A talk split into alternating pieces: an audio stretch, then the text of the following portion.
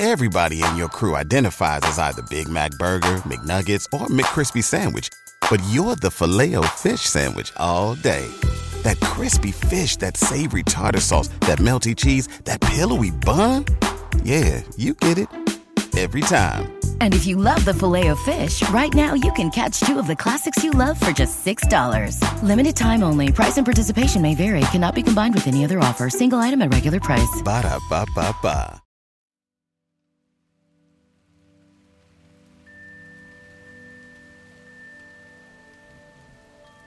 Welcome to the Black Girl Burnout Podcast. Kelley here. Today I want to talk about opting out of exhaustion. Are you tired? We've talked about opting into rest before, and I talked all about how much I love the nap ministry, which you can find on Instagram. But today I want to specifically focus on emotional exhaustion. Lately, it's been everywhere amongst everyone, but particularly amongst my black fellow female women. I have spoken to many people, and I keep having these conversations where people talk about how tired they are. And some of that's physical tired, but a lot of it is a sick and tired, a kind of mental fatigue of pushing themselves, of being fully engaged in the struggle, the struggle being real. And in just general sadness about how things are for Black women. The statistics paint a bleak picture about us and world events and current events, the way people are reacting, for example, to Ketanji Jackson's confirmation hearing. I mean, you just pick a thing happening in the world and people are exhausted. And so today I want to talk about really four or five ways to opt out of exhaustion and opt into, as we've talked about before, meaningful rest. And a lot of it has to do with the way that we engage with others. So, the first thing I've said this a million times in this podcast is setting boundaries is a great way to opt out of mental exhaustion. Setting boundaries on your time, setting boundaries on who has access to you, all of those things are critical to opting out of struggle and will keep you feeling good about yourself versus depleted and resentful. There are plenty of episodes on this podcast that talk about how to opt into having boundaries, how to learn to say no and put limits. We just completed a whole series on knowing your worth and how to set boundaries around family and friends, particularly so that you don't give yourself away at a discount. Plenty of information about that. And the second way I would say is by prioritizing rest. Also, episodes of this podcast cover that. We talk about how to opt into meaningful rest, both practically, like setting some limits on your time and and some sleep hygiene, but also how to do that emotionally. So, setting boundaries and prioritizing rest are really important. But I want to focus the majority of this episode on three other ways to opt out of exhaustion that we haven't talked about. So, to do the remaining three, we've given you two, remaining three on how to opt out of exhaustion. And the first way is to learn how and when to opt out of conversations that are depleting, destructive, or just plain old ridiculous. I've talked about before how to opt out of clownery because I really do believe so many of us are just dealing with high levels of clownery and foolishness in our day to day lives. And not knowing how to opt out of that can make us exhausted. Instead, it's a real life skill to know when to just opt out of the conversations that we know are going to increase our exhaustion, are going to be destructive and or ridiculous. And I want to talk about ways to opt out both in your work life and in your personal time on social media. We'll start first with in our work lives. There are many times that there have been conversations that I felt that I was forced to opt into that were clownery, were ridiculous, foolish, and destructive. I have learned the skill of setting boundaries and opting out of conversations that I think are going to go nowhere with either management or colleagues or staff that I I supervise. A couple ways to do that. And we'll go over a couple scenarios. The first scenario is when people want to talk about race, current events related to race, what it's like to be a black woman, and you don't feel comfortable or that it's the appropriate venue to have this conversation. And sometimes, frankly, it's clownery, and the people asking are doing it in such a manner that it's offensive. And so, learning the tools to opt out respectfully without causing more tension in the workplace is key. One way to opt out of a conversation like that is to say things like, I cannot and am not comfortable speaking for an entire group of people. Black women aren't a monolith. There's not just one type of us. And so I would feel irresponsible to talk about that. If it's management, I would say I appreciate your investment or your interest in the experiences of Black employees or Black women, but I really am not a professional. And I think the best people who could do that are out there. And maybe it would help if we brought in a professional.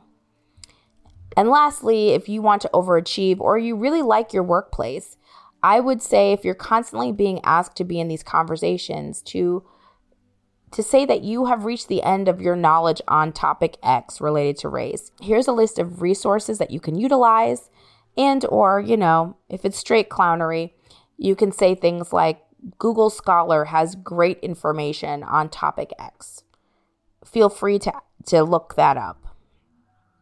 Being able to opt out of conversations about race that make you uncomfortable or maybe depleting is key to surviving the work world. The other way you can opt out of depleting and destructive conversations is just basic conflict at work, non race related conflict. Just when tensions are high, when there's issues going on in the workplace, how to opt out of having unproductive and destructive conversations by learning the power of saying, I don't think this is a great time to talk about this. Let's re engage when we are all feeling comfortable on this. Or setting standards and boundaries with your staff, if you have them, or colleagues, by learning the tools and phrases to use to avoid taking on more work than you need, by being clear about this seems to be outside of the scope of my role being clear about that and knowing how to language that, that can go a long way to have you feeling depleted or engaging in ridiculous and destructive conversations. Our lives are filled with compromise, but one area a Black woman should never compromise on is her health. If you're looking for a tool that can help you find and book doctors who will make you feel comfortable, listen to you, and prioritize your health, check out ZocDoc. You can search by location, availability, and insurance. So, literally, there'll be no compromises because with ZocDoc, you've got more options than you know. ZocDoc is a free app and website where you can search and compare highly rated in network doctors near you and instantly book appointments with them online. All of these doctors have verified reviews from actual real patients. You can filter specifically for the ones who take your insurance, are located near you, and treat basically any condition you're searching for. I've used ZocDoc myself to find members of my medical team, and it has been so easy to use and connect with the right providers for me. Go to ZocDoc.com slash BGB and download the ZocDoc app for free. Then find and book a top rated doctor today. That's Z O C D O C dot com slash BGB. ZocDoc.com slash BGB.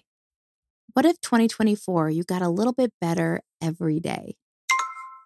Well, when you're learning a new language with Babbel, that's exactly what you're doing. And if Babbel can help you start speaking a new language in just three weeks, imagine what you could do in a full year. Be a better you in 2024 with Babbel, the science-backed language learning app that actually works. You don't need to pay hundreds of dollars for private tutors or waste hours on apps that don't really help you speak the language. I have loved using Babbel, As you may know, I used to live in Italy, and Babbel helped me be able to speak to vendors, navigate vacation spots, ask for directions. It just made life easier. Babbel's 10-minute lessons are quick and handcrafted by hundreds of language experts that you can start learning to speak a language in as little as 3 weeks. It's designed by real people for real conversations. Babbel has over 16 million subscriptions sold Plus, all of Babbel's 14 award-winning language courses are backed by their 20-day money-back guarantee. Here's a special limited-time deal for our listeners. Right now, get 50% off a one-time payment for a lifetime Babbel subscription, but only for our listeners at babbel.com slash BGB. Get 50% off at babbel.com slash BGB, spelled B-A-B-B-E-L dot com slash BGB. Rules and restrictions may apply. But what about off and outside of work? What about on social media? The other thing I've noticed is that I will open up, insert social media platform, and I will see all of these hot takes, clickbaity tweets or posts, and my blood will start to boil and I will be tempted to engage in what is pure clownery or a depleting and destructive conversation. Sometimes it's even amongst fellow black women or fellow black people. I used to be like this and I used to get in these conversations and debates, and then I realized this is bringing absolutely nothing to my life. It is making me more tired. It is making me feel physically different and and gross for lack of a better word i don't want to do that. And i jokingly tell people that i have put in a ton of effort in curating my social media platforms. And when i say in curating them and really making sure i have the right people following me i tell people all the time jokingly that it's to the point now where if i like purple and you like pink we we unfollowing each other and I say that as an extreme example, but honestly, when I open up my social media platforms, I find them restorative, I find them joyful, I laugh, I learn. I see a lot of kittens and puppies. That makes me happy. A lot of fabulous travel areas and destinations. I focus and post my travel photos. I have worked hard to make sure that my social media platform it looks res- restful for me. It is a place where I can go to rest. And I don't want to be getting into arguments about whether I want to be called black or BIPOC or African American. For me, I think those are questions of great debate, but not something I want to engage with. I don't want to be fighting with people about the state of music or the state of politics or have someone on my feed saying something grossly racist that will set me up to feeling horrible for at least an additional hour, if not more, or even worse, send me down a rabbit hole of going back and forth with somebody about why their opinion is racist, why my opinion is different from theirs, and it becoming contentious. Again, I want to be clear debate is wonderful and it's healthy and we learn. And some of the things that we can debate, for example, what people prefer to be called black, African American, a member of the BIPOC community, those are great debates. But when they become contentious, when they suck us into going back and forth, when it becomes a battle of will or ego, that's destructive. That's depleting. It's ridiculous. Protecting yourself on social media and making sure that you are not engaging or that you don't feel like you have to engage in those conversations. If you want to have healthy debate about things, join an academic community or talk amongst your friends or go to spaces in social media where you feel like that discussion is going to be beautiful and productive. Engaging in meaningless arguments, which many people get into, uh, aside from those other things, just fighting day to day about a hot take on a celebrity. I don't want to spend my time doing that. And those kinds of debates, those kinds of discussions can lead to mental and emotional exhaustion.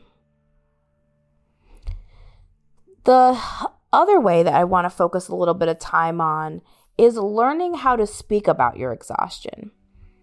I know that we are very familiar with saying the words, I am tired, I am sick and tired. But learning to be more specific about what our exhaustion is, learning to name our feelings can be a powerful tool in having people support us and, more importantly, having us be aware of ourselves to know what needs to be done. I am tired of having meaningless debates on social media. It's very different that I'm sick and tired of y'all, right? Which is what we might say on our way out the door or exiting a, a thread, right? About a debate that's gone to the left.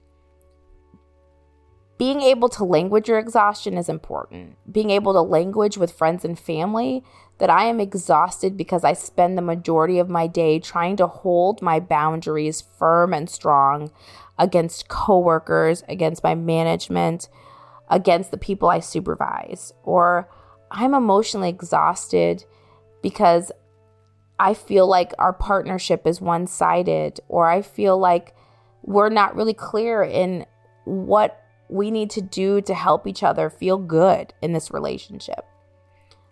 Explaining your exhaustion and speaking about your exhaustion in a way that's clear helps go a long way to get the support you need and for you to start changing the things in your life that are depleting you. Last but not least, I want to talk a little bit about how to find support for your exhaustion. Building a community and having community, I do believe, is one of our birthrights and our inheritance as Black women. We have the ability to make some of the strongest and healthiest connections with each other once we learn the tools on how to teach each other how we need to be loved up and supported in our communities. It's important to learn the language of our exhaustion so when we go to our community, they know how to love us up and, and help us. It also can mean, though, that we need to talk to somebody who's professional. Mental and emotional exhaustion often comes from poor boundaries, often comes from unresolved trauma there are other drivers here that may be making us mentally and emotionally exhausted. And knowing that we can reach out to mental health professionals, counselors, licensed therapists, social workers like myself, reaching out to professionals can be a powerful first step in reclaiming your life and entering into that rest and really developing a life that is peaceful and restful. Therapists can be an impartial listening ear. They can provide you tried and true tools to help empower your life. I can't say enough about how powerful therapy can be when it's with the right person and with someone who has the tools to truly give you and make your life better. So, what can be a healing practice for today? Today, I'm going to ask you to think about conversations that you may be having day to day or social media debates you may be getting into that are depleting, ridiculous, or destructive. Just take note the next time you open up a social media platform, the next time your colleagues and you are talking and the conversation goes to a place that makes you uncomfortable. Take notice of how often that's happening. And then commit to yourself to learning a phrase. We've talked about a few of them. Whether it's at work, learning the phrase, and it's about race, learning phrases like, I don't feel comfortable speaking for an entire group of people. Or it's learning to unfollow people that are constantly provoking emotionally exhausting responses from you that are engaging you in debates that, while on the surface may be totally fine, underneath it is destructive and ugly, the way people are engaging with each other. Again, I want to be clear, it's not always about the topic, as I've made I've given some great examples of great topics that are wonderful for debate, but it's about the energy with which people engage in it.